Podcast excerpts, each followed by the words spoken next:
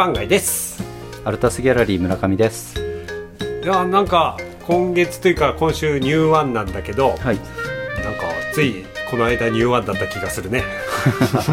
収録ベースではね。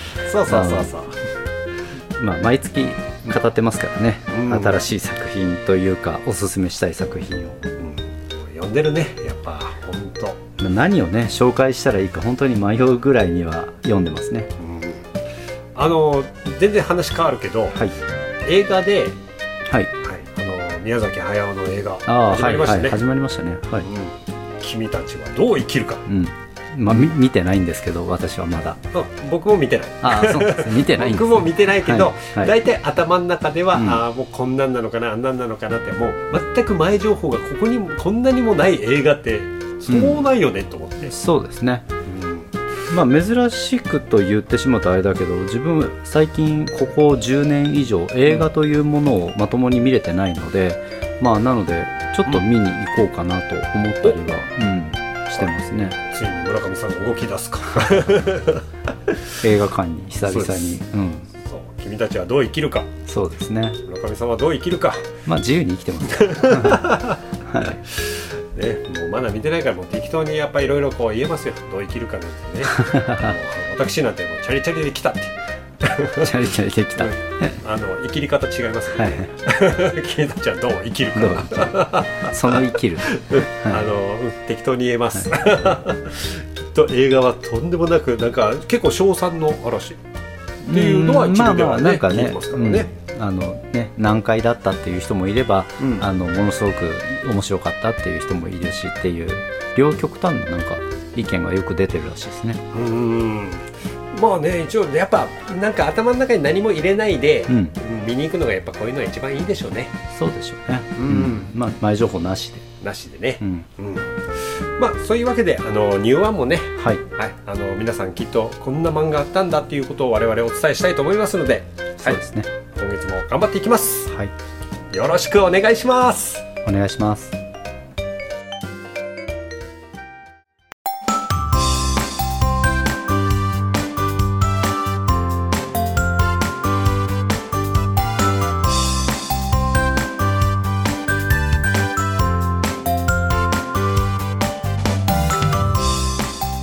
さあ始まりました。満腹ラジオのお時間です漫画の魅力や楽しさ情報を福岡からお伝えするために私漫画複製原稿コレクターの九番街とアルタスギャラリー代表の村上博文が毎回作品やテーマに沿って浅く広く雑談したりたまに深く潜るような談義もする番組です。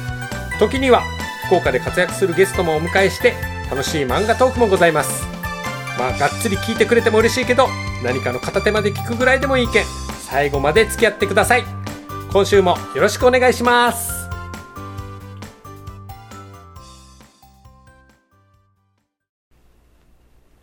ニューワンのコーナー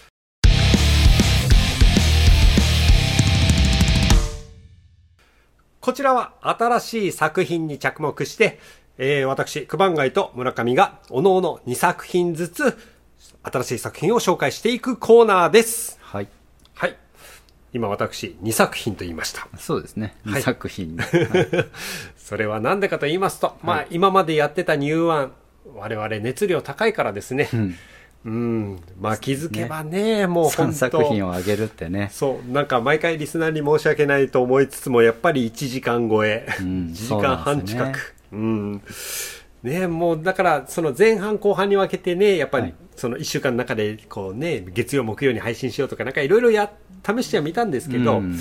やっぱりもうね、一発でみんな聞きたいっていうのが、まあそうですね、うん。そっちの方がねなんか楽しめるというかあの作品買ってみようかな読んでみようかなって思った時にいっぺんに見れますからね。そう。で、我々もね、やっぱしっかり語りたいとうん。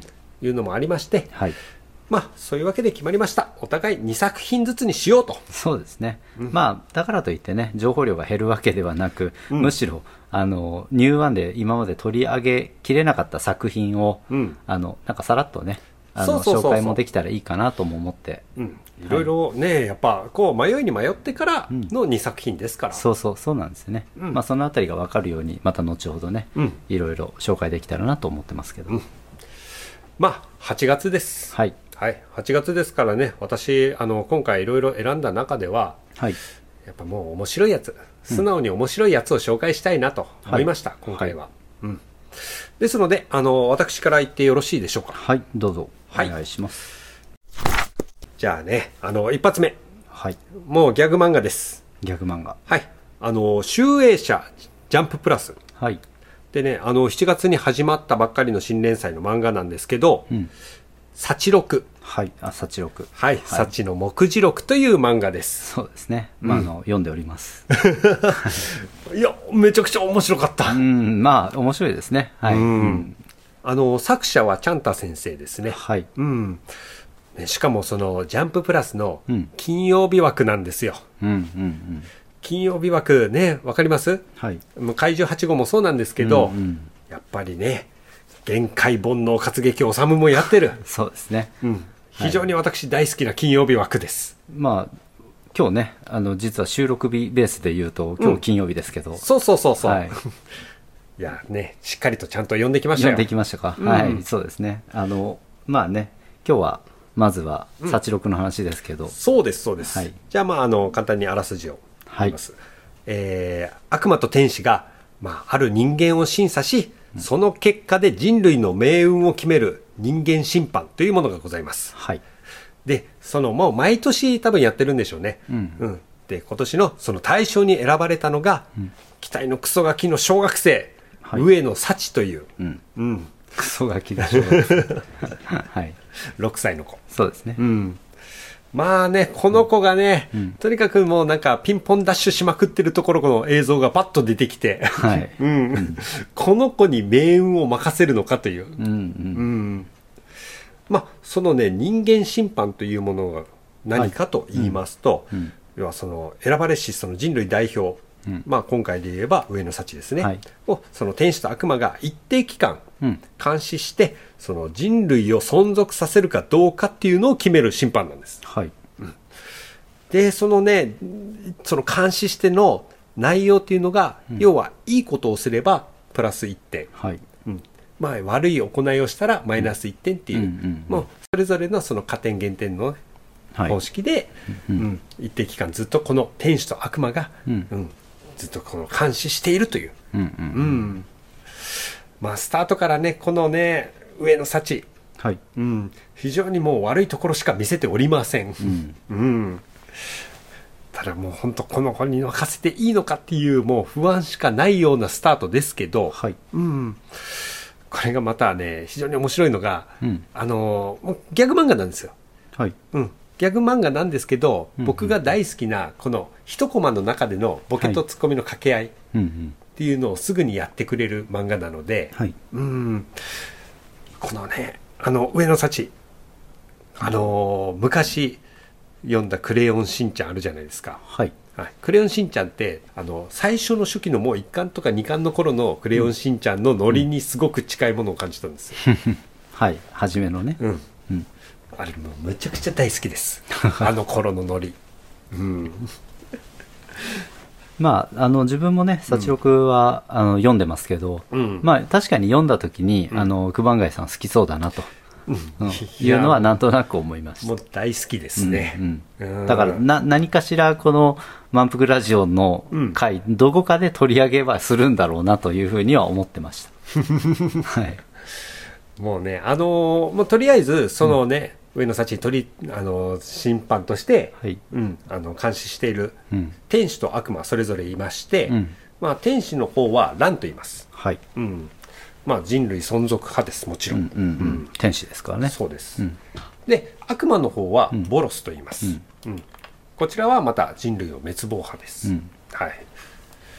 だから幸がちょっとねいいお答えすれば、うん。ね、天使の方の乱がプラス1点、うん。うん、でちょっとでも悪い行いすればボロスがマイナス1点っていう感じで、もう常にこうね一緒にいて、うん。うん、監視しているような話の流れになるんですけど、はい。まあねあのこの幸が正直ちょっとねおちょくってるんですよね。もう最初はすごくやっぱ天使と悪魔が現れた瞬間は、うん。もうなんかうわーってなってからめっちゃ驚いてたんですけど、うん。もうひとたび慣れればはい。もう人類は滅亡するんだよってちゃんと説明して、うんこういうなんかだから良い行いをしようねって、うん。うん、言ってるんだけどあテレビでいっぱい見たから、うん、分かったぐらいの感じで結構なんか軽い感じで。まあ、クソガキですからね。クソガキだからね、うん。はい。あんまり要は現実味を帯びてない、うん。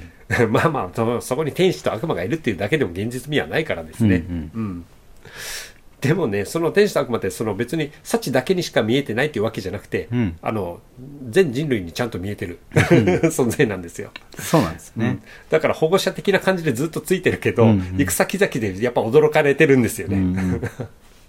これに関してちょっと中見さんもあの、もうこの漫画は読んだことは？うん、まあまあ、あの、ほのぼのとして、ほのぼのとって言っちゃったんですけど、うん。まあ、面白く拝見しましたよ。うーんまあね、天使と悪魔がね、うん。ただ単に、あの、評価するだけじゃなくて、うん。サッチに関わっていくじゃないですか。うん。うん。だから、いい行いをさせようとするし、悪い行いもさせようとするし、うん。でも、天使と悪魔が天使と悪魔っぽくないんですよね。やっぱり王道、そこは王道と言えるか王道ですけど。そうなのよね。まあ、ランが、あの、下界の、うんまあ、いわゆる地球ですね、うんの食べ物に非常に興味がある人。そうですよね。まあ、うん天天使がね。そうそう、お目付け役として一応いるけど、ちょっと行く先々でん何か口にいつも入れてるんですよ。まあ、いわゆる問題行動を起こしやすい天使ですよね。そうそうそう。うんで、一方、ボロスのこうんの悪魔の方も、ちょっとその、サチがうん、なんか悪いことをし始めようとした時に、逆に止めるような行動したりとかするから、結構ね、やっぱそこも王道、ギャグものでは王道と言えるんでしょうけど、うん。常識人枠ですよね。うん。だからそのね、うん。点数の付け方もうん。結構いい加減なところがあって、ですよね。うん。うん。で飲みすぎたこのランが、うん。うん、ちょっと3点あげるからちょっと二日酔いの止め薬買ってきてとか。そうそう ね。自分に優しくしたら点数上げるよみたいな感じですね。でそれに対してサチはいらねえってもうなんかね、うんこういうところの掛け合いとかが非常に面白くて、うん。うんでねあのー面白かったっていうかまあ一つこの漫画ではい。あこれこういう見せ方うまいなと思ったのが、うん吹き出しあるじゃないですか、はいはいで吹き出しに、うん。あの吹き出しの中に描かれてないキャラクターが喋ってるっていうのを分からせるために、うん。吹き出しにあのもうそれこそ天使のうん。あのランが喋ってる時はうん。吹き出しにあのちょっと輪っかのマークがついてたり。で、まあ、ボロスが喋ってる時は、うん。あの吹き出しに角のマークがついてたりって、あちゃんとあの分かるように描かれてるとので、うんそうだからそのそういった一つのコマうん。の枠の中では人はいないけど、うん。その枠外からちゃんと会話ができてるっていうのが分かりやすく書かれてるんですよね。うん。うん。まあそこはあれですかね。あの、この漫画家さん、うん。あの、は、漫画家でもあり、うん。イラストレーターでもあるんですよね。うん。うん、だからやっぱりその絵を見せる作品として見せるみたいなところのあのデザイナー的うまさっていうのはありそうですよね。そうそう。やっぱね、あの子供っていうか少年たちが読むから伝えやすさっていうのも非常にあるんだなとは思いましたね。そうですよね。うんまあ今はね漫画家に限らずイラストレーターとかもそうですけどいろんな仕事をやってる人たちって多いですよね。うん、一つの仕事というか、まあ、いろんなねうん関わりを持ってやってる人多いので、まあ、そういう意味で言うとそういうデザイナー仕事みたいなのは漫画家さんはやってる人が多いかもですね。この作者のちゃんた先生ですね。はい。もともと、あのーもうそれこそ昔宝島社からうん。出てる漫画で、はい。明日から使える死亡フラグ図鑑うん。とか、明日から使えるときめきフラグ図鑑という、うんまあ、コラム的な、うんうんで漫画をそれ織り交ぜたようなはい。ものをあの出版しているので、うん。うんだからまああのそういうストーリーからうん。あの次が漫画クロスで、はいはい。うんあの死亡フラグに気をつけろっていう漫画を書かれてるんですうんよ、うんもうこれはちゃんとした漫画です、うん。うんうん。でちゃんとそうやってギャグの路線を自分で独自に作り上げたっていうのがございまして、うん。うんでこれあのちょっと調べてて、はいはっと気づいたんですけど、んその後に「ジャンププラス」で読み切り書いてるんですけど、うんうん。多分ねこれ知ってる人ね何人かいるかもしれないです、はい。あのこの後に書かれたのが「ジャンププラス」でですね、うん。小学生歯磨き週間ポスターコンクールっていうタイトルの漫画うです、ん。自分はちょっと知らないんですけど。僕これ昔読んだことあるんですよ、うんうん。で漫画家さんが面白いと思う読み切りで、うん。ツイッターですごく称賛を浴びてたから、うん。同業者が、同業者がこれ面白いよという感じで。そうそうそうそう、ん。あ久々に面白い読み切りを読んだみたいな感じで、うんでそれで気になって読んだ時に、わめっちゃ面白かったっていうのがあって、うん。でそれとうん。今回の幸六の人が同じ人だっていうのが、うん。ようやくその今になって気づいたんですよ、はい。うん、ギャグのセンスありますよ、うん。この作者。やっぱりねこう、漫画家もねここの人はこれが面白いなみたいなのがありますからね。その、うん。特定ジャンルに対してうん。振り切ってるなじゃないけど、うん。あの他より秀でてるなみたいなうん感じの部分ありますよね、まあ、そういう意味で言うとこの「幸六」の作者さんはギうん。ャグというものに対してうん。いいものをお持ちなのかもしれないですね、いやー非常に面白かったです、まあ、まだ始まったばかりですからね、そうですね、うん、今何話目だっけな？三話目とか三話かうん4四話話目とかぐらいですよね。うん。うん。そう小学生に、小学校に初めてその入学するぐらいのところまで今来てるんだけど、うん。ただもちろんそのギャグだけではないです、うん、うん、ちょっぴりね、うん。お涙っぽいのもあるんですよね。それが急にぶっこんでくるから、うん。ちょっとこっちも戸惑うんですよね。これはギャグの流れなのかなとか思ったりもするけど、いや、うん。全然違くて、これ結構ガチで。うん。うん。ね、面白いですよね、うん。いや、だからね、これを知らない方は、うん、うん、ぜひともちょっと幸録をはい読んでいただきたいなと思いました。そうですねうん。ぜひ一回ちょっとね、まあ、今ジャンプラでね普通に無料で読みますからね、そうなんですよ。はいはい。まずは読んでみていただいてジャンプラの金曜日枠。はいはい。面白い作品がいっぱいありますので、幸録もぜひ読んでください。そうですねはい。ぜひおすすめです私からは一作品目以上です。はいはい。では続いてはい。私からはい。よろしいでしょうす。かはい。では続いての作品紹介するのは、えーうん。タイトルがまず「幻想命名記。幻想命名記。」はい。はい。という作品です。はい。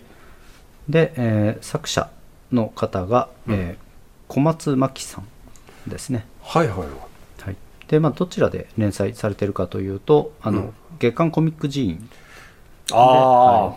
連載が、まあ、始まったばかりですかね自分はあのコミックウォーカーいつも通りあのウェブの方で読んだんですけど、うんまだ1話しか出てませんので、うん。はい、まだ今月あの先日更新され更新というか1話がようやく公開されたばかりの作品ですその1話を読んで、これは面白いなと引っかかったわけですね。そうですね本当に今後の、ね展開というか普通にああ面白い作品だなと思ったので、まあはいはい。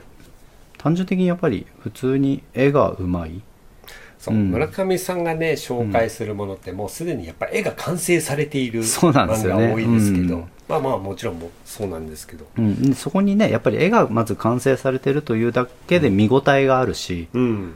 でなおかつそこにストーリーというものがうん。加わって、そのストーリーにも引き込まれるうん。っ。ていう作品が自分はやっぱり好みなのでうん。全体的な完成度は高いですよね。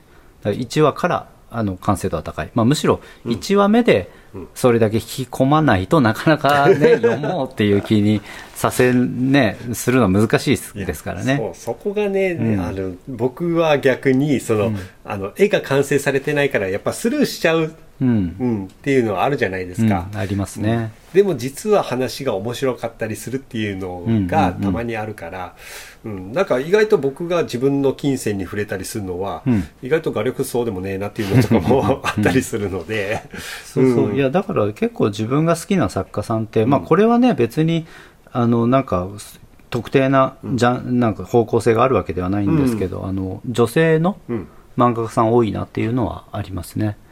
なんですかね絵が絵が繊はいはいはい細なんですかね、あの荒荒々しくないというか、そうです線がね。細かいというか、うん、やっぱりこう力のあの絵を描く時の筆致というかね、うん、その指の先の力の込め方みたいな感じで、はいはい。やっぱり女性の方が柔らかく優しくあの要は男性より女性の方が力がね、うん。あのないっていうのは肉体的なものとしてはあっちゃうので、うんうん、でもその分やっぱり繊細なあの線のタッチとかそういうのを表現できるのかなっていうのは自分は思ってるので、なるほどですはい。ね。まあ、そういうのでね全体的に本当に綺麗なうん、と言えるようなあの絵柄作品が多いのかなというのは思ってますね。うーん。うん。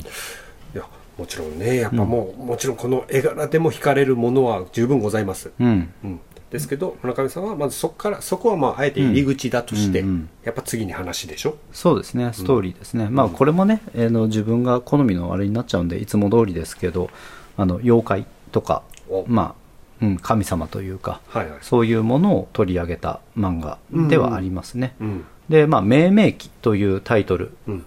からも分かるように名前を付けるお話なんですよね、うんうん。うん、でまあそういう幻想、まあ、妖怪みたいな、うん。まあいるんだろうけど、うん。認識ができない人もいるというような、はいはいまあはい、見えないもの、ううん。ん、でもそれが見える人たちが名前を付けることによって世の中に伝えていくということをやろうとしている主人公たちのお話ということですね。はあ。まあ妖怪ものではよくある話なんですけど、うんね、テーマ性としてもよくあるんですけど、うん。これはいわゆる一つの妖怪学というものでよく言われる話でうん。妖怪というものは人間が認識することによって存在するっていう考え方があるわけですよね、あそうですね、うん、だからこの科学全盛の時代になって、うん。暗闇が減って、うん。そこに潜んでいたであろうというか怖がる対象として語られてた妖怪というものが、うん居場所がなくなったってねいろんな作品でよく言われる話ですよね。でそれっていわゆるそういう居場所がなくなる語られることがなくなることによって、うん。その存在がないなくなる消えるということですよね、うん。でも霊感のある人からするといや存在はいるよと、うん。これはあの自分は別のあの知り合いからというかアーティストさんから聞いた話ですけど、うん。とあるアーティストさんが、うん。あの南米のホピ族という部族ですね。先住民族の方たちの,、あの集落にあの行った時に、うん。まあ、そこの文化としてシャーマンの文化があって、うん。自然崇拝のような精霊信仰みたいな文化があるんですよね。でそれをそれが面白いなと思ってそのアーティストさんはそこに、まあ、あの話を聞きに行った、うん。でいろんな儀式とかも見せてもらったりとかしているわけなんですけど、うん。その中でその作家さんは見えない、まあ、そういうせ精霊みたいなものが見えないわけですよね。うん。であその霊霊感があるわけでではな、い。い、うん。そういうものを感じるわけではない。でも、うん。その文化に対して興味があったからあの見に行った。うん。体,、まあ、体験というかあのその文化を知り知るためにそこに行ったわけですよね。はいはい。でそこでそのシャーマンだったりその部族の人たちにと話しながらうん。そういう精霊みたいなものって本当にいるんですかと。ああるんですかっていうことを、まあ、もうそ率直な意見として聞くわけですよ。ストレストレートですね、うんまあ、本当にそういうね、まあ、ほんその作家さんすごくストレートな人なんで、うん。そういうのってあのいるんですか？どうどういう感じなんですか？っていうふうに普通に疑問を持って聞いたら、はい。逆に相手から聞かれたわけですね、お前はそれが見れない見えないのかとこれだけ、はいはい。はいこれだけ周りに、あの精霊たちがいるのに、うん。お前はそれにわか気づかないのかみたいなわからないのかっていうことを言われたらしいんですよね。なんかゾワッときましたけど、今っていうぐらい彼らにとっては身近にいることが当たり前、うん。認識することが当たり前の文化。ホピ族の中ではそれが当たり前という文化だったりするんですね、はいはいはい。やっぱり文化っていうものってね、うん。あのそれを要は認識する側と認識しない側、うん。まあ分かる分かる、うん。ね感覚として分かるみたいな、うん。それが分かる人と分からない人の中ではやっぱり大きな隔たりというものがあるわけなので、うん。まあ、それを気づかせてくれるってすごくありがたいな、まあ、今九番街さんがゾワッときたっていうふうなことを言いましたけど、うん。やっぱり我々が知らない文化に触れ合うことによってそういうゾワッとくる、うん。新しい世界の扉を開くみたいなことってあるじゃないですか。なんかそのこちら側としては、うん。うん。やっぱり霊っているんですかって、なんか当たり前の質問にも聞こえるじゃないですか、向こうからしたら、見えないのかって当たり前の回答を書いてくる、そうなんですよね。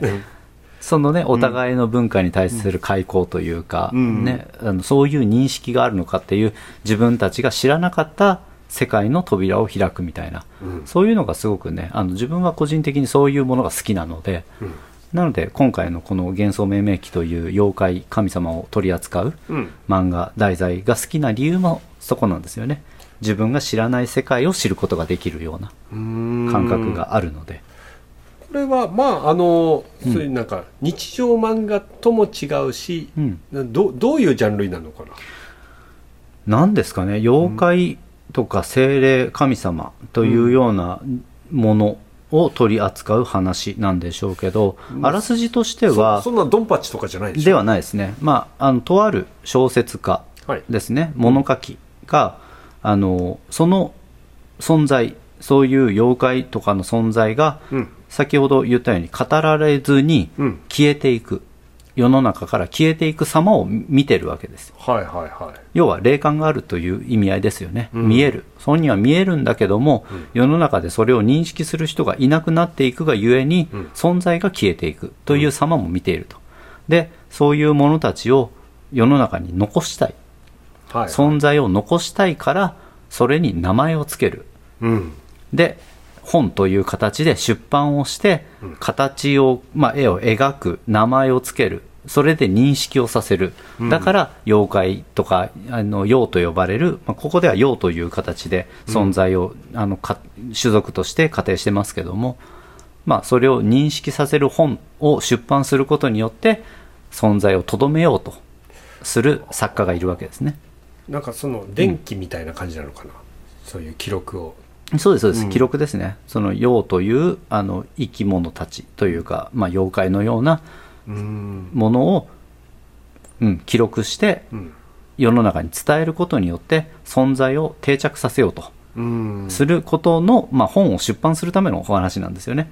でそれに対してやはり絵が必要だから、うん。主人公というかそれを記録している主人公の一人はうん。物書きなわけですよあぶ一人じゃなくて二人なんですよね。ああ、うん。なるほどね、まあ、でも語り口としては一番はその物書き側の語り口で語ら語られるので、うん。うん。まあ、その人がメインの主人公。うん。マイケル・カーターという主人公ですけども、うん。でそれに対して絵描きが緑沢伊織という絵描きに絵を描いてくれというふうに依頼をする。でなぜそれを依頼をするのかというとその緑沢伊織は見えてる側の人間だろうというふうにマイケル・カーターは感じるわけですね。はいはいはい。緑沢伊織がむ昔描いてた絵を見た時に完全にこの人は見えてるから描けてるんだなという絵を見たことがあってそれで依頼をするわけです、うん、でもこの緑沢伊織は逆に描きたくない見たくないあらどうして？というまあ要は恐ろしいものだからという。ああなるほどね、はいでもそこに対してうん。書いてほしいからということでの一悶着あるのが第1話ということですね。なるほどね、はい。まあ、でも本当に語り口としてはあの面白いし今後どうなっていくんだろうという。で、うん。絵がやっぱりうまいのでその陽と呼ばれる目で見えない存在に対してのうん。絵というものもとても興味深いこのじゃあん。一、人のそのこのこの子は外人なのかな？カーター君、マイケル・カーターはあの外国の方ですね、はいこのこの子は見えてない、いや見ええてます、見えてる、うん、両方見えてるという。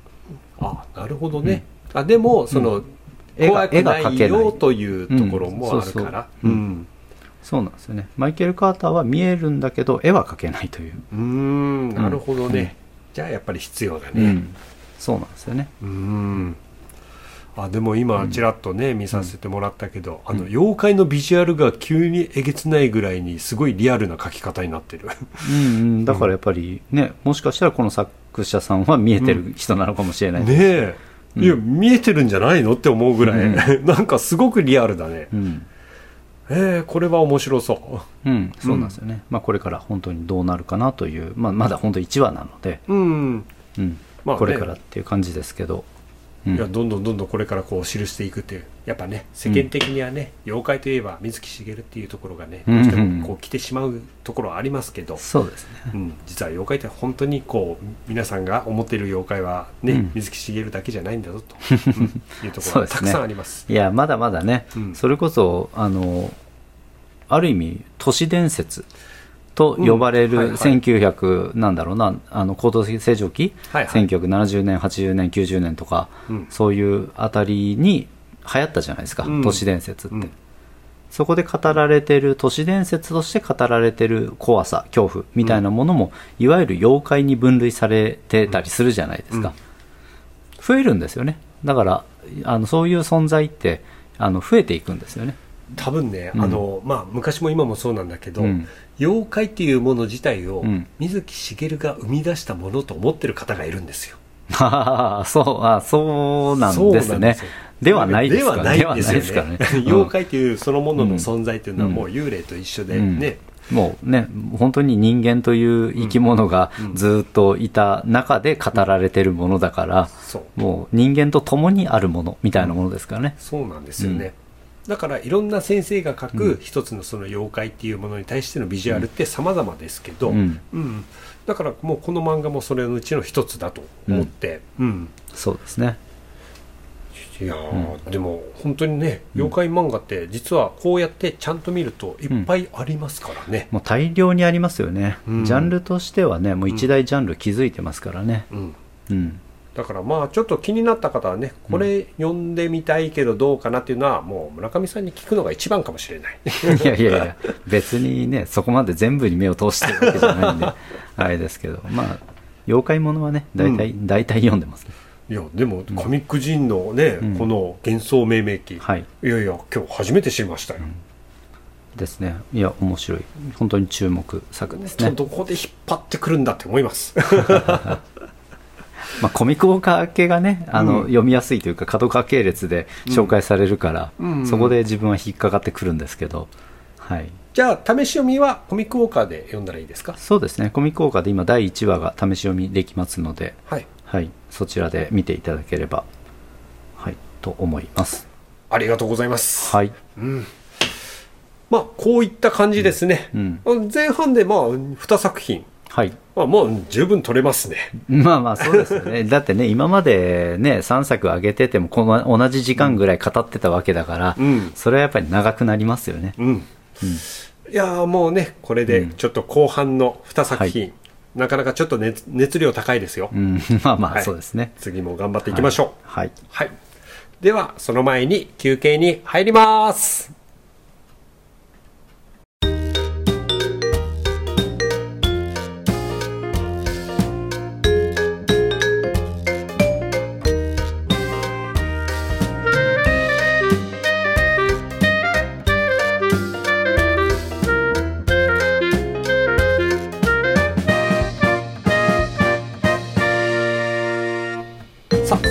後半を始めますはい。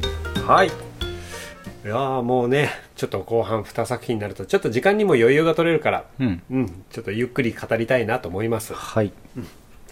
でもゆっくり語りすぎちゃうとね、また長くなっちゃうんで。そうね。一応ね、まあ、時間を気にしながら、はいはい。じゃあまた僕から行かせていただきますね。はい。はい。えー、コミックビーム、最近どうですか？読んでます？うん。まあ、なん、なんとなく目は通してますよ。はい。いや、コミックビームね、うん。あの、なかなか、うん。試し読みができないところがあって、はいあのコミックスの内容っていうのがそのネットとかうん配信とかでもなかなかちょっと見る機会がないから、はい。結構なんかあのどうなのかなっていうところ当たり外れ、うん。う。うんうん。ちょっと賭けみたいなところあるんですよ、コミックスを買うにあたって。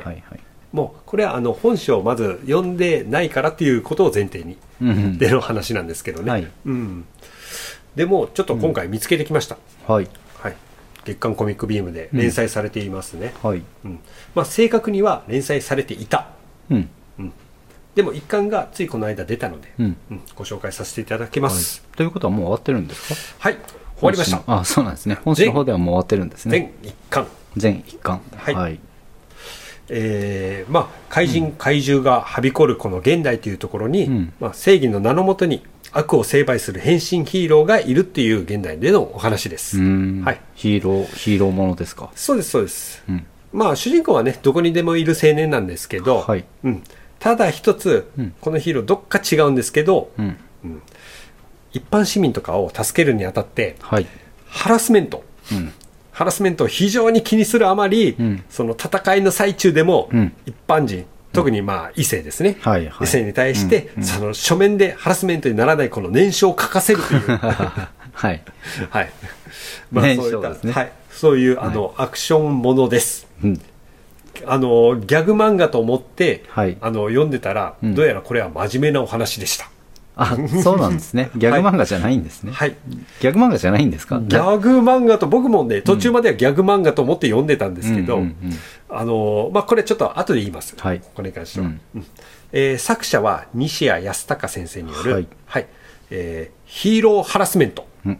ヒーローハラスメント。です。はい。はいまあ、まさにハラスメントですね。そうですそうです、あの先ほど言いましたけど、うん。そうやってねヒロインとか、うん。ねうん。一般市民とか助けるにあたってね、い、やーあのちょっと触れたらハラスメントとして訴えられるかもしれないっていうことを考はい。慮して、うん。まずちょっと助ける前にこの念書にサインを書いていただけないでしょうかっていう感じで ヒーローなのに、はい助けていいですか？そうそうそうそうそう、い、やあのちょっと触ってよろしいですか？ぐらいの感じで。はい。でそれ以外は一切触ることないのでって言って、はい。うん。あのヒーローとそのヒロインの間にバリア張ったりするんですよ、うんうんうん。バリア張る場所違うでしょ、普通敵からの攻撃を守るためにバリア張るのに、はい。はい。そうそう。だからそういったところを非常に、あの気にするヒーロー、うん。うん、なんですよ。うん。まああの正直ねはい。あのこれ読んで、うん。まず僕率直な、うん。率直な感想を言わせてもらうと、はい。あのめんどくさってはい。このヒーローに対してはもうめんどくさって思ったんですよ、うんでも、うん。でもですね、まあはい。考えてみたら、うん。本当に今あのこのこのご時世はい。ハラスメント的なものって何でもハラスメントになりますよね、まあそうですね。うん何でもハラスメントにしちゃいますよね。しちゃいますよね、いやだからこの漫画を読んでその面倒くさって思った反面、うん。そうだよなって。うん。この漫画の中ではヒロハラと言われます。ヒーローハラスメント。は いヒーローハラスメント。うん、このあの主人公がなんでこんなに、あのハラスメントに対してうん。敏感になってるかっていうのも、うん。昔結婚してたはい。あの奥さんに、うん。要は地球の運命をうん。かける戦いに行ってくるからって、うんうんうん。そういうのを続きで家事をおろそかにしてしまったと。はい。で、奥さんがそれに対して非常にやっぱ不満を持っていたと。うん。うん。地球の運命とはい。洗濯物を取り込むのとどっちが大事なのって、とんでもないことを言い出すような奥さんです。はいでも、まあまあ、やっぱり塵も積もればなんとやらですよ。うん。うん、1回、2回ではございません。やっぱりヒーローは毎回毎回怪獣で怪人が出てきて戦いに行くんですよ。うん。そのたんびに、まあ後でやるからっつって、はい。うん、家事をおろそかにしてしまった。はい。ところで、やっぱりちょっと夫婦仲に亀裂が走ってしまって、うん。あなたのやっていることは、ヒロハラよって、うん。奥さんが切れてはい。出て行ってしまったんです。まあそれが原因で、うん。そういうハラスメントということに対して非常にね、うん気にするヒーローになってしまったんですよね。うんわかりますよ。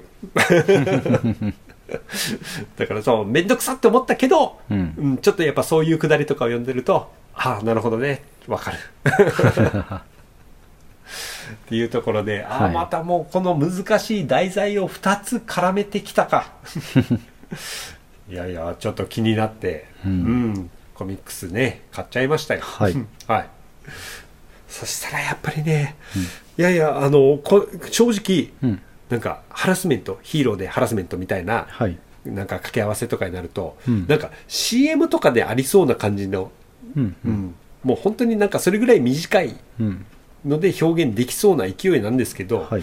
まあ一巻もよく続けたなっていうのもあるんですよ、僕の中では。うん。うん。一巻もよく続けたなって。うん。まあ一巻そう、全一巻なんですけど、うん。いやいや、ちゃんと、だから、その、ハラスメントって、うん。ヒーローをハラスメントっていう、うんそういうつながりから、ちゃんとその一巻分のお話まで、はい。うん。まあ、伸ば、伸ばしたってわけではないですね。うんうんちゃんとお話として、うん。うん、確立させたっていう、うんうんうんあ、すごいこういう話の展開にできるんだっていうのが非常に驚いたんですよ。うん。うん。まあ、それもあって、ちょっと今回ね、お勧めしようというのもあります。うん。あと、あの、まあ、ハラスメント、正直、はい。僕よりもうん。村上さんの方が非常に仕事的に敏感だなというのも思いまして、うん。まあまあまあまあハラスメントというかなそうですね。何でもかんでもハラスメントっていうことに言ったら、うん。いやもういつでもどこでもやっぱ慎重にならなくちゃいけないなっていうのが、うん、うん。そうですね。リアルな話、うん。やっぱすごくやっぱうん。なんか気を使わなくちゃいけないんだろうなっていうのがうん。思います。むしろあのうん僕が基本的にあの人との距離感バグってる人間なのではい。いつ、いつ何か言われてもおかしくないぐらいのポジションの人間だから、うん。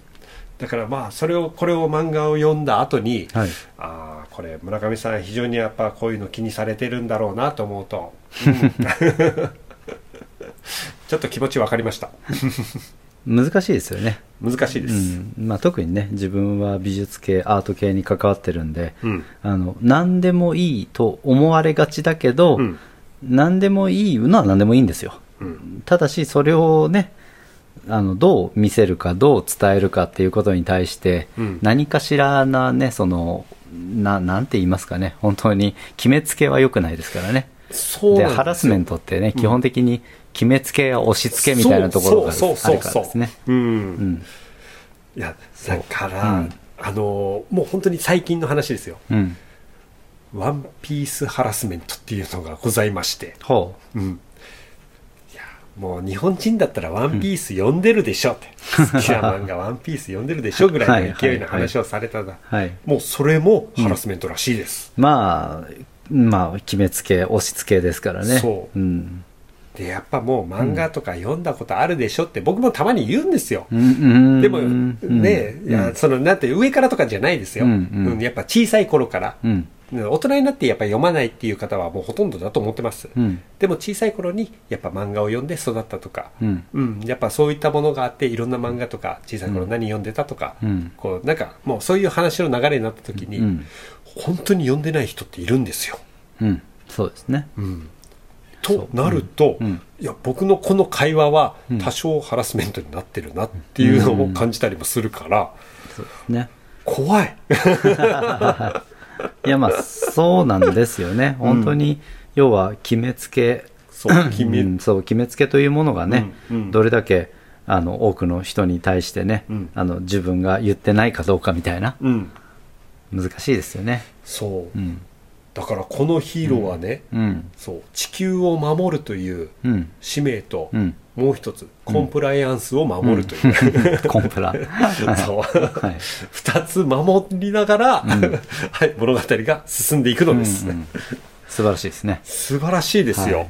うん、地球を守りながらコンプラも守っていかないといけな守っていかなくちゃいけない、うん。そうであとすねね押し付け決めつけだけではないハラスメントもあるんですよ、はいはいはい。それが例えばあの、スメハラああはいはい。スメルハラスメントですか。そうそうそうそうそう、はだから今日ね僕、あの正直めちゃくちゃ外暑かったじゃないですか、はい。うん。めちゃめちゃ汗だくで今ちょっと収録してるんですけどはい、あの非常にちょっと今距離取ろうかなと。いやいやあの、はい。汗ちゃんと拭きましたけどね、はいはいはい。うん、大丈夫ですよ。別にスメハラにはなってないんで、あよかった、ね、もうね気にはなりますよね。そうそう。もう我々ぐらいの、ね、年齢になったらちょっとね加齢臭じゃないですか。ああってね。あ。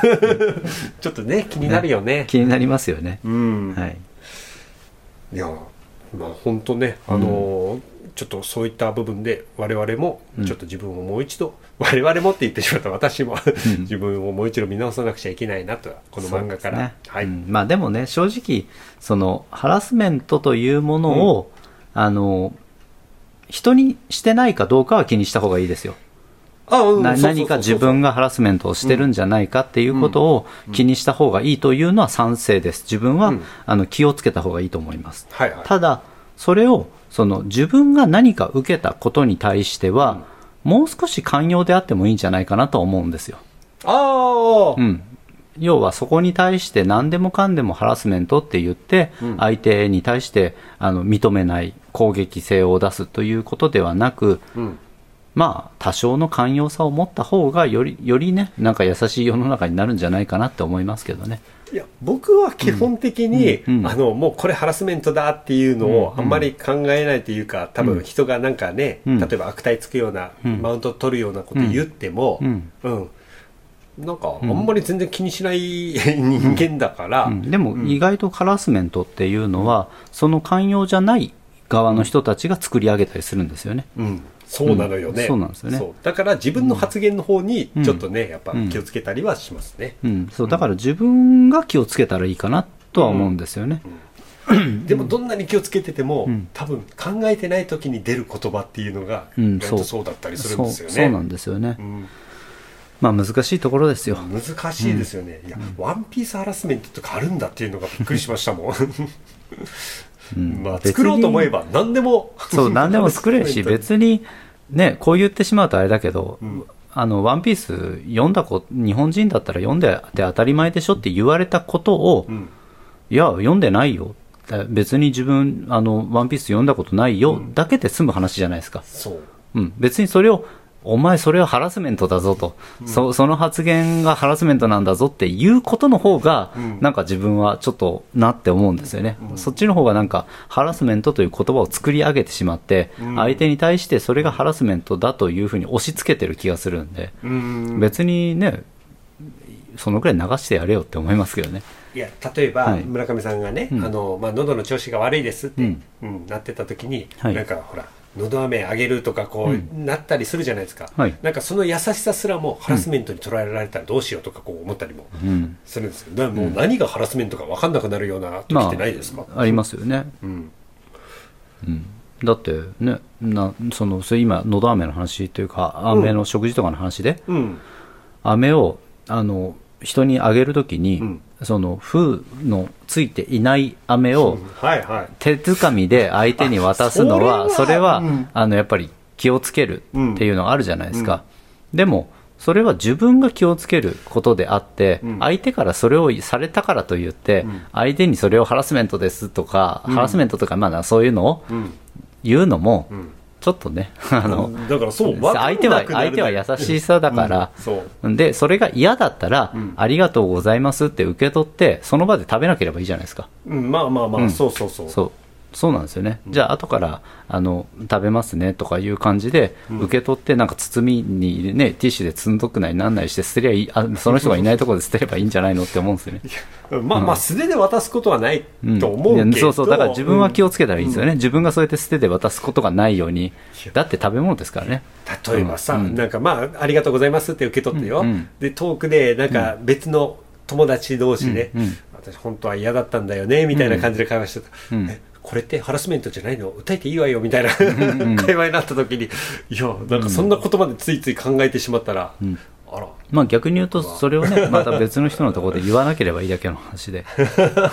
でもそんなとこまでこう想像なんかしちゃうっていうかね、うん。敏感になったら。まあね、だから、うん考えなくていいことまで考えちゃいますよね。そうん、だから気にしないって意外と自分の身を守ることでもあるとは思いますけどね、うんうんうんき何でもかんでも気にしすぎかなと、うんうんもう少し寛容であればいいのにと自分は多少思いますけどね、まあ、あの話戻しますけど、はい。この あのヒーローハラスメントの,、はい。うん、あの主人公はリュウトっていう青年なんですけど、うん。はい。い、や彼がそのハラスメントと、うん。そのヒーロー活動と、はい。うん、それを並行してやっていくには、まあ、一つその信念を持ってやっているっていうものがございまして、はい。まあ、それがね誰にも嫌な思いをさせないそんなヒーローになるっていう。うん、難しいですね。そう。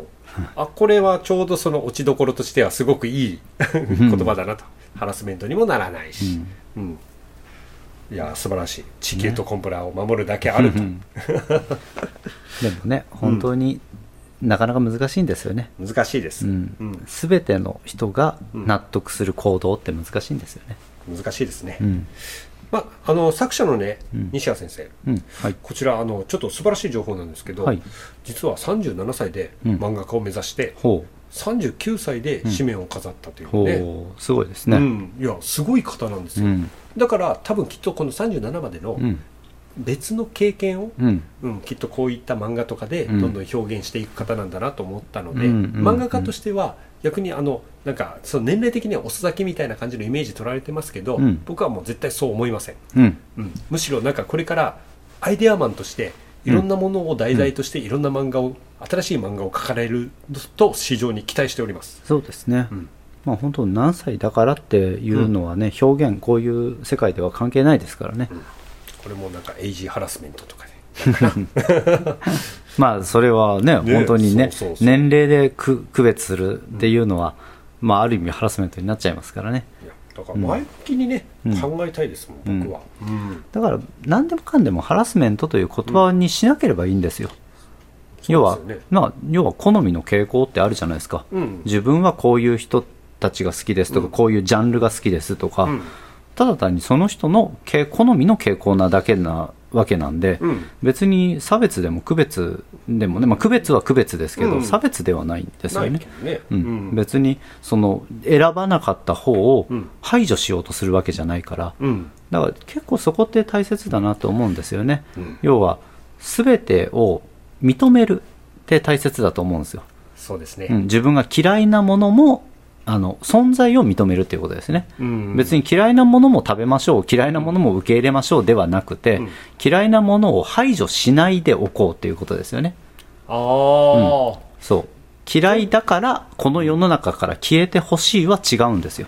そうですね、うん。なんかまあ否定っていうよりかは、自分に合う合わないっていうものをね、しっかりとそのなんていう区別する。うん、そうだから別に嫌いなものを受け入れましょうではなくて、嫌いなものを排除しない。うん。認めないとか排除し排除しようとしない。うん。それだけでいいんですよね。まあ、攻撃性を持たないこそうそう、とですね。うんそういうことなんですよね。別にね目に入れなくていいじゃないですか、うん。無視してればいいだけの話で。うん。でそれが目に入ってくる状況だったとしても、ん。別にねそれに対して攻撃しなくてうん無理やり相手がじそれを自分にとって受け入れさせようとしてることはないと思うので、うん。目に入るぐらいだったら別にいいんじゃないですか。我慢すればいいだけで、うん。うん。いやいいことを言う、そういうことですよ、うん。まあ、要はそれが寛容であるっていうことかなと自分は思いますけどね、そうですね。うん、まあ僕もね、うん。結構周りにも言ってますけど食わず嫌いはいけないよと、そうですね、うん。とりあえず食べてみてダメなものはダメ、うん。まあそれはでもそう思います。まず一度はねそうそう。そう食べてみましょう。経験してみましょうっていうのは思うので、うん。はい。そういうところからの、ちょっと今回のねヒーローハラスメント。はい。はい。あのーコミックビームだから、うん。あれですね。やっぱあのコミックウォーカーで、うん。うん、角川系列の、はい。そちらであの試し読みとかもできますので、うんうんうんはい、ぜひぜひあの気になった方1話だけでも読んでいただけると嬉しいです。はい。はい。以上です。はい、じゃあ次村上さん。はいでは自分も次の作品取り上げさせていただく作品を。4作目やけんもう最後やもんね。最後ですね、うん。でまあ今から挙げさせていただく作品は、まあニューワンとして挙げていいのかなってちょっと思うぐらいに、うん。普通にコミックス何回も出てるやつなんですけど。はいはい。はい。まあでも最近本当に最近知ったんですよ。村上さんの中ではねそれうん最近新しい、であ読んでみて本当面白いなと思ったので、うん。お伝えさせていただこうと思った作品なんですが、はい。えータイトルが「肩着戻し」そう。肩着戻しね、はい。カタカナで「肩着戻し」ですね。僕は読んでました。はい。うん。で連載があのされてる雑誌は「ヤングジャンプ」ですね。うんうん。はい。で作家の方が設楽清人さん、はい。はい、という作家さんですね、いやもうこれね、うん。本当にあの今から多分村上さんが言うと思いますけど、はい。この作品をどういう捉え方をするかっていうのがはい。非常に気になるところですので、そうですね、はい。まあ単純的にね自分がなんでこの漫画を読もうかなと思った。まあウェブで見れたからっていうのがあるんですけど、うん。絵はうまいですよね。めちゃくちゃうまいです。そう。だからバトルもの的な、うん。まあバトル展開あるんですけど、うん。普通にまあ絵がうまい。バトルものとして絵がうまいしかっこいいし、うん。で「肩着戻し」というタイトルからも分かるように、まあ、極道うん。とかヤクザ系ですよね、うん。反うん。まあ、反社というか、うん。そっち系を取り扱っている作品なわけですよね、うん。まあその肩着の人間に戻すっていうことでの肩着戻し。そうなんですね。うん。でまあただ作品としては、えバトルものであり、うん。能力ものですね。そうなの。はい。極道ものなんだけど、うん。能力ものっていう。そうなんですよね、うん。でまあその要はタイトルからも分かるように肩着に戻すうん。ということを一つのテーマとしている作品なわけですよね。うん。ただそのね肩着に戻すの、さてどうやって戻すかっていう、うんうんうんもちろんね肩着じゃない人間っていうのはもう本当に極悪非道ですもん、うん。うん。そうなんですよね。で、まあ、ストーリーとしては、えっ、と、まず、主人公が、まあ、ここで言うとね、一人なんですかね、二人なんですかね、これ。読ん読んでるとね、なんかうん。二人の主人公のように思えたりもするんですけど、まあでも、うん。まあまあ大体2人でいいんじゃないんでしょうかね。うん。ん。時にはなんか片っぽが主人公になったりとかなんかありますけど。うんうんまあ、その、一人の、一応メインでうん。いる相沢君と呼ばれる、あの、一人の主人公が、うん。まあ、家族がね、その極道に殺されるわけですよね。うん。で、まあ、あの、まあ、ネタバレっていうほどではないですけど、うんあの能力のある世界の話で、うん。お父さんは殺されて、うん。で妹は、まあ、ある意味石化うん。してしまって、でその妹を助けるためにその石化した妹を元に戻せるうん。能力者を探しながらなんとかその極道というあのうん能力を持った人たちをいもう世の中から排除したいと、まあ、ある意味復讐に燃える主人公なわけですよね、うんでそれで一般人まあ主人公の相沢君は一般人なわけですけども、がその極道と戦うお話なわけですよね。まあそこそこやっぱ喧嘩もね、うん。強いから、うん。まあい一応ね極道の人たちとやり合えるぐらいの力はあるうん。子なんですよね、そうなんですよね。で、まあ、その中で、えー極道というものと戦いながら、関わりながら、うん。仇戻すというようなですね、ことに関わっていくわけですけど、そう。うん、ね、まだそのタイトルの仇戻しとうん。今の話の流れとかだったら、まだちょっとあどうやって仇に戻すんだろうかっていう、そうなんですよね。で、まあ、1話をしっかり見てもらったら、まあ、わかる。あと、主人公は、うん。石化した妹を元に戻したいうん。という、あの、願いがあるわけですけど、うん。まあ、要するに、仇戻しというもので、まあ、その能力をなくす、解除する、うん。うんみたいな、あの、能力者、国土を探してるんですよね。はいはいはいはい、主人公の相沢君はですね。で、まあ、その中で、えっ、と、いろいろ、仇戻しという、あの、極道をうん。能力者じゃなくす能力をある存在がいるということを知って、うん。どうそこと関われるか、どうコンコンタクト取れるかみたいな感じのね、うん。話の展開になっていて、まあ、すぐにいろいろ関わっていくんですけど、うん。そのね、極道との関わり方、能力バトルみたいなところがすごく面白いんですけど、先ほどね、九番街さんも言ったように、どう評価するかっていうところの内容として、バトル漫画としてのすごいシリアスなのかなって思わせつつ、うん。確かにバトルはシリアス系ではあるんだけども、あの、ん内容ネタ的にはギャグなんですよね。ここなんですよ、うんそうなんですよ。僕はもう正直、うんうん。いやこれはなんか、あのねアクションとしての評価もすごくいいから、そうなんですよね。また画力もすごくあるから、うん。うん。全然バトル漫画としてやっていく分には非常にね、面白い作品だなと思ってたんですけど、うん。まあ話が進んでいくにつれて、多分きっとね村上さんも途中で路線が変わったんじゃなかろうかと思ったんですよ、うん。今ギャグ漫画って言ったじゃないですか。そうそう、まあそうなんですよね。あの、ギャグ漫画なのかなって思うぐらいの展開もあったりするんですけど。そうそうそうそううん。だからまあ正直あのギャグとしての面白さもございます、うん。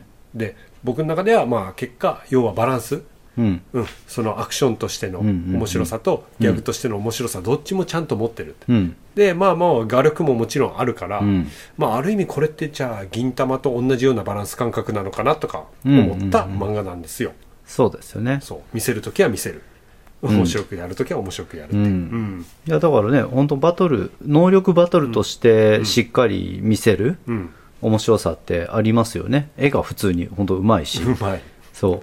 見せるんだけど、あの、能力の名前だったりとか、うん。出てくる能力の内容だったりとか、うん展開も含めて、うん。ギャグっぽいですよね。ギャグっぽい。そうそう。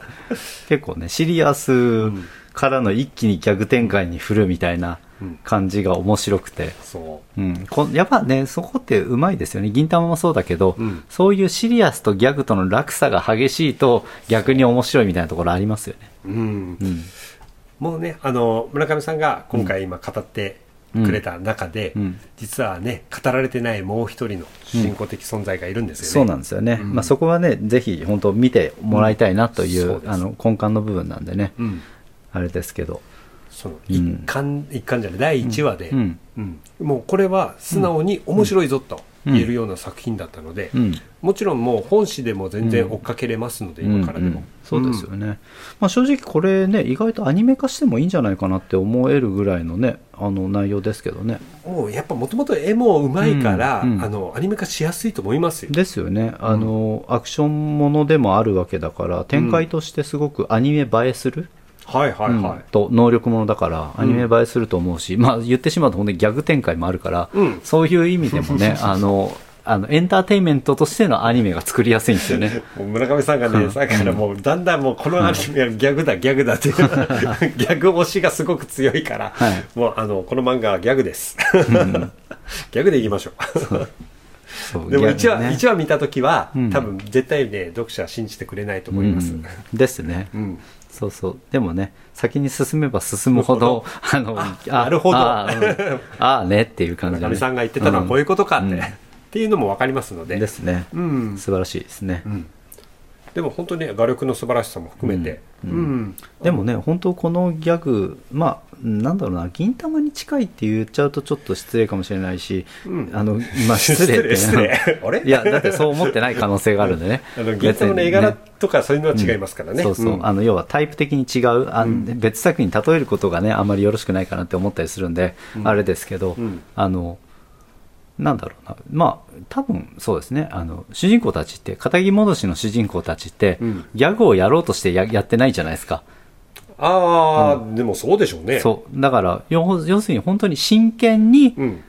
そのストーリーというか内容に向き合った結果、ギャグっぽくなってしまってるっていうだけなんですよね。だからだから僕はアクション見てるんですよ。そうなんですよね。そう、だから、熊谷さんが、あの、ギャグなのか、あアクションなのかって言ってるのはそこですよね。そうそうそうそう、だから主人公たちは至って真面目、大真面目なんですよね。だから読む人のうん受け取り方、そう、方受け取り方によって、そう、そうななんですよね。に、なので、そこがね、逆に、うんあの、面白い作品だなと、いろんな側面を見せてくれる作品だなと。うん、うん。ですうね、ん。だからもう全然、あのこの話まだまだまだ全然続いてますもんね。そうですね、まだ続いてますね。うん、うん。いやぜひぜひ。あのヤングジャンプのアプリの方でうん。見れますかね。そうですね。あの、最新話も自分見てますけど、はい。あの、すごくいい展開になってます。いやーうん。ありがとうございます、うん。ちょっとね肩着戻しに関しては、うん。まあ、あの多分僕が話したら、うん。すごい真面目な話になってしまいそうだから、これぐらいやっぱクッションを置いて、はい。村上さんみたいにいや村上さんがこれをギャグですというのも、まあ、逆になんかちょっと面白いなと思いましたもん、まあね、それは、多分見てくれたらみんな同じように思うと思いますね。うん。あの、これはギャグなのか、それともね、王道アクションなのか、みたいな。もうなんか、あこういう見方をすれば確かにギャグなのかもしれないけど、うん。いやでも本人たち真面目だしな、うん、そうそうそう、そうなんですよね。まあ本当、異能、異能バトルってね、うん、感じですからね。真面目にやってるのをこう笑うのはいかんせんどうなのかと でもこのネーミングはどうなのかとか。そうそうね、いろいろね、うん。まあ能力いろいろありますからね。そう。うん。それが面白いですね。そう。いや漫画って面白いですねそう見ると、面白いですよね。うん。うん。この作家さんはでもはい初めてなのかな、あ、作品がっていうことですか？そうそうそうそうそう。どうなんですかね、うん。自分は肩着戻しで知ったんで、あれですけど、いやーねまあまあ、例えばまあ最初にちょっとねその1巻2巻で終わる作品を書かれてたとかだったら、うん。うん、まああれですけど。あでも今、あの、調べてみたら、過去にも結構、あの、書かれている作家さんみたいですね。ああ、うん。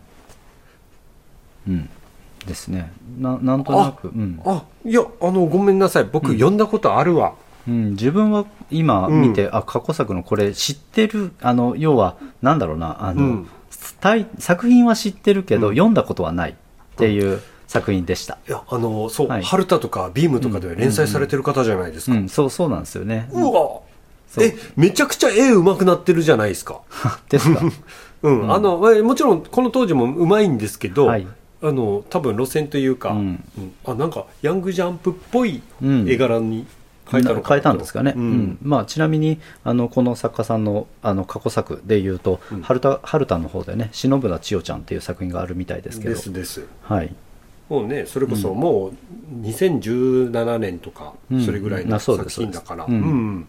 ですね、へえあ実力あるわこの作家さん。ですね、うん。まあねやっぱ絵が素晴らしいなと思って自分は入ってるんで、うん。うん、今はコミックスで4巻まであいや違うか3巻までかな。3巻まで出てるのかな。うん。うん。いやいやぜひぜひおすすめです、うん。いやもちろんあのその過去作も面白いんですけど、ううん。ん。肩着戻しうんまずはちょっとこれを読んでください。もうあの全然そういう僕らが面白いからとか言ってたのと関係なく、うん。もう何も関係なく普通に読んでいただいてただただ純粋に面白いと言える作品ですので、うん。はい。アプリでもね読めますので。はい。はい。ではありがとうございます、はい。いやーちょっと今回4作品で結構やっぱ語れましたね、そうですね。時間ね、はい。結構使っちゃいますよね。はい、あこの辺りで語り戻しということで。語り戻し。語りすぎちゃったので、まあそういった感じで、あのーね前半後半と、はい。2作品ずつ、うん。はい。まあ、今回もニューワンうん。会話しましたけど、はい。い、やいかがでした？まあなんとなくね、うん。あのこのぐらいの方が、うん。あのしっかり一作品一作品について、うん。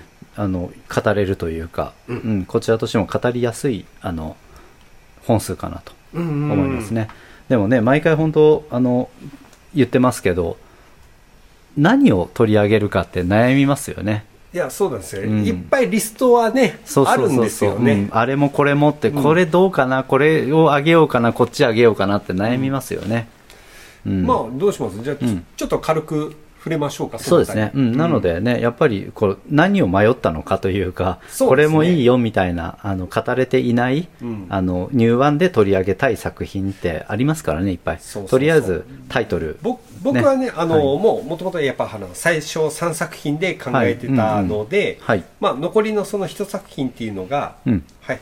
あのー我々は地球人だっていう。はい。ウェブアクションで連載されている漫画だったんですよ、はいもうあの本当に藤子不二雄が好きな方にはぜひともおすすめなこの SF 漫画なんですけど、うん。藤子不二雄の SF っていうのはうんうん。少し不思議じゃないですか、ちょっとそのあたりを継承した漫画だと思っていただいたらうーん。まずショッピングセンターが宇宙船になっていろんな惑星に行くっていう、ちょっとまあ子供ながらにショッピングセンターがその、ショッピングモールか、うんうん。モールが宇宙船になるってもう夢じゃないですか。何でも好きなことできるって まあショッピングモールでね、うん。あの立てこもってゾンビと戦うみたいなね。そうそうそうそうでもあるぞみたいなね。そううのもうんそう、うんショッピングモールって一つの子供にとっては一つの夢の街 まあなもん。でもある。何でもある。もあるっていうね。だからまあうん。それを題材にしたっていうのはまあうん。非常に面白いなと思ったんですけど、うん。まあ、そういう話なんですね、そうそうそうそう、うん。ですね。まあこれもね、うん。あのさんふ普段のニューワンの3作目でいうとね語ろうと思ってた作品なわけなので、うんでもいやいや十分です、もう本当にね今語った分だけで、うん。今ぎっしり詰めましたかそうら、ですね。まずねあの見ていただきたいなと、うん。もう一回ちょっと言います、はい。あの高橋誠一先生のうん「我々は地球人だ」うん。はい。はいぜひ読んでみてください。読んでください、はい、で自分がね、もう三あのいつも通りの3作品でもう一つあげようかなって悩んでた。というか、まあ、いくつも悩んでるんですけど、うん。とりあえず最終候補までね来てた作品で言うと、うん。あのタイトルが「東京怪人ラプソディ」うん。はい。これは面白かったもんね。うん杉戸明先生ですね、うん。でヒーローズですかね。うん。ではい。連載されているということでヒーローズはねアプリがないから、みんなそのサイトとかをあんまり見ない方も多いかもしれないけど、うん。うん。ヒーローズねたくさん漫画あるからそうですよね。あのちゃんと読めれる漫うん。画がたくさんあるから本当に読んでほしい、いや本当この「東京怪人ラプソディ」もね、なんか面白いんですよね、ん。って自分は思ったんですけどね。主人公がね、うん。あの改造人間じゃないですけどもう本当に生み、ね、あの悪の秘密結社みたいなところに生み出された。ちょっとここ最近話題になった映画にも、うん。似たようなものがございますけどね。うんうん。うん。そうまあヒーローズですからね。ヒーローズそうそうそう、はいでもねあのこれはブラックコメディなんでコメディとしてうん。面白い作品ですね。うん。うん、まあ、これも非常にねバランスいい作品だから、うん笑いとその真面目な話そうっていうのをね。そうそうなんですよね、うん。他何かありますか？いやあのータイトルだけそう。上げときたい作品。あでもさっき、うん。あの村上さんも言ってたけど「うんうんあのドクドクもりもり」あーはいはい。これもヒーローズのねそうですね。これも面白いんだけど、うん。いやちょっと僕はねその3作品目のさっきの「我々は地球人だが」もう十分、はいはい。うん。ちょっとこの場を通じてタイトルだけでも言いたかったので、はい。まあ、独特もりもりもね、あの、自分も本当にあげようかな、どうしようかなって悩んだぐらいの面白い作品でもあるので、まあ、もしかしたらどこかで語るかもしれないですけど、まあ、でもねタイトルだけでも、うん、まあね2作品はこう決まったとしてもその3作品目を何にしようかって言った時に、村上さんめちゃめちゃあるんですよ。めちゃめちゃありますね。めちゃめちゃ目通してるからあるんですよ。うん。まあね、タイトルだけ言うと、ん。あの、夜は猫と一緒っていう漫画はね、これは今、ウェブアニメというか、あの、YouTube とかでもね、うん。アニメが、あの、あえ、はい。YouTube でもあるの？YouTube で見れますね。へー。夜は猫と一緒。はいはいはい。うん。これは面白いですね。うん。あとあの、えっ、と、針と羊の船というそうこれをねさっきちょっとちらっと聞いたけど、うん。また新しいジャンル来たなっていうのがね、まあ青木氏ですかね。うん、青木さんねちょっとね、うん。皆さん注目しとった方がいいですよ、うん。とんでもないもんぶっこんできますからね、まあ内容としてはねあの羊毛フェルト。というあのフェルト人形なんですよね。を作るあの主人公たちのお話という。全く読めない、そうそう、まあ、に 日常コメディ系というか、うん。フェルトを漫画にするか、いや、面白いですよ、この漫画。うん。うんそう。あと、妖怪ものでね、悩んだところで、妖怪審判という、あの、漫画。うんこれはなんか原作の小説があるんですよね。あなるほど、うん。うんそれのなんか聞いたことあるなと思った漫ら、そういうことか、うん原作があるんだ、そう、原作があるみたいですね。へえ、とかを、うん今月は悩んでました。うんうん。まあそういった感じでね、うん。もうちょっとお互いいろいろこう出したいものはたくさんある、うん。たくさんあるけど語り出したら、あの今回のように止まらない、うん、そう、止まらないですよものがごね。ざいまして、はい。まあ、今回からこういった感じで2作品ずつ、合計はい。4作品を紹介するに、はい、やろうと思います。まあ、あとはね、こうやって、あの、最後の方で、うん、あちらっのとね、うん。今回こういうのも他に悩んでましたよぐらいでは、ちょっとベンベンチ入りはしてるんだけどね、ぐらいの。うん。ね、語れたらいいなと思いますけどね。ありがとうございます。はいい、や、もうなんやかんや、それでも結構時間経っちゃいましたね。そうですね。やっぱもう語り尽くせないというかね、あね上げてたらキリがない。ですね。まあ、そんだけ漫画が出てるということで、ちょっとご了解いただけると。本当そうですよね。うん。なんかね、自分たちが買ってるリストも上げましょうかぐらいの話ですよね。で僕、審査厳しいから、なかなか買うまでになるとね、結構あるからね。うんもう自分はね、あの、本当に、だいたい月に1万円以上は漫画買ってますんで。すごいっすよね。うんそうそう。毎回ね、うんあの、まとめて2ヶ月分、予約とかで買うので2ヶ月分とか買いますけど、うん。なんか普通に2万3万ぐらいになってるんですよね。ですよ2、ね。30冊買いますからね。ですよねうんで、1冊がね、1000円近くとか、普通に買ってますからね。であんまり失敗がないでしょ？まあ、失敗というか、もともと読んだ、うん読んでる作品を買ってるので、うんあの、読んだことがないけど、買ってみて読んでみようはあんまりないですね。もともと読んでるっていう感じうで。ん。いや、素晴らしいです、本当。はい。じゃあ、今回ね、あの、改めて、はい。はい、ラインナップをちょっと紹介したいと思います。はい。えーじゃあ、まず一作品目。はい。えー、ちゃんた先生による、幸録。はい。幸の目次録。うん。続きまして、えー小松真希先生による、幻想命名記。はい。続きまして、西谷康隆先生による、はいヒーローハラスメント。はい。はい。で、最後、うん。あの、設楽清人先生によるはい、肩着戻し。はい。はい。以上4作品になります。はい。はい。語りましたね。まあね、うん今日もまた語ってしまって、また、ねどんどん時間がね、はい 経っていってますんちょで。ちょっと手短に、ちょっと今回はもうここで終わらせていただきたいと思います。はいはい。では、以上、ニューワンのコーナーでした。はい。ありがとうございました。ありがとうございました。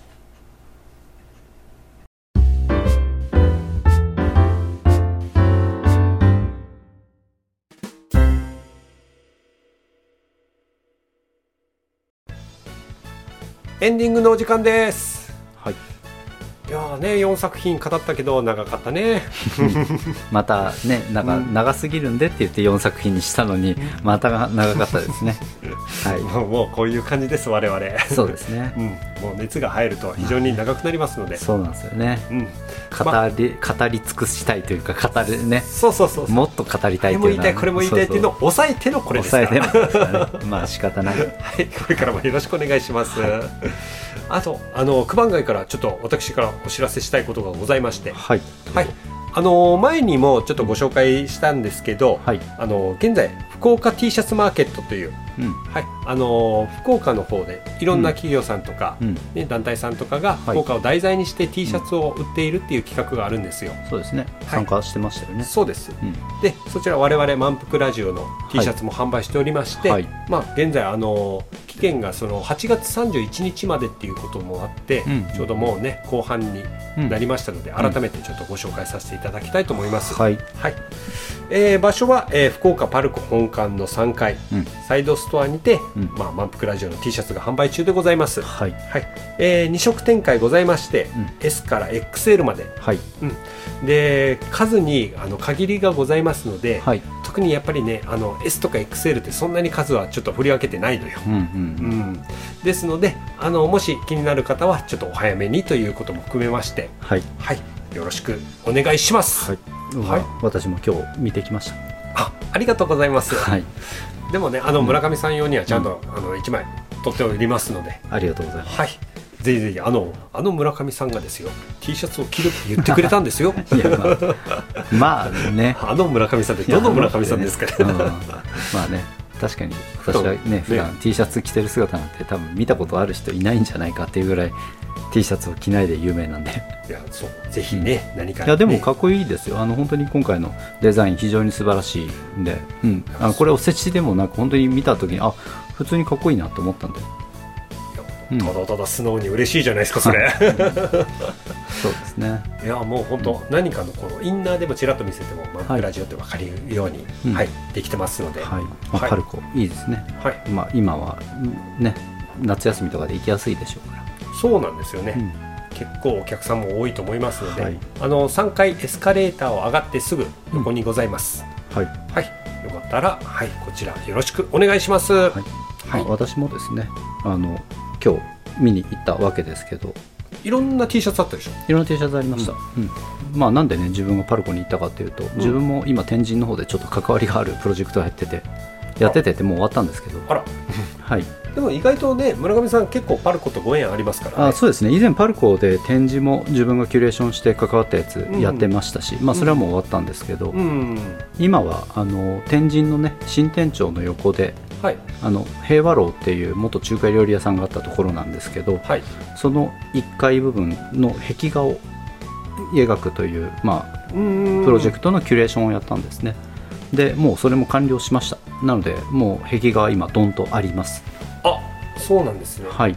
それ僕見ましたよ。あ見ました？はいあのちゃんとしっかりとアルタスギャラリーのあの QR コードも載ってましたもん、あ別にあれあったのではないですけどまあでも 全員の、そうなんですか。うん全員の作家さんとかを紹介する QR コードですけど、あのちゃんとはい。あのでかかったでしょ？うん、でかかった。いやいやすごい作家さんみんな頑張ってるなっていうのが。ね一人一人の作家さんが4メーター。横幅4メーターの縦幅3メーターっていうので4人の作家で全部で本当に16メーター。全部の幅でいうと20メーターぐらいのあれはもはい。うずっと残すんですか、一応建物があのうん。壊されない限りというか何かしらな動きがない限りはずっと残るっていう感じですね。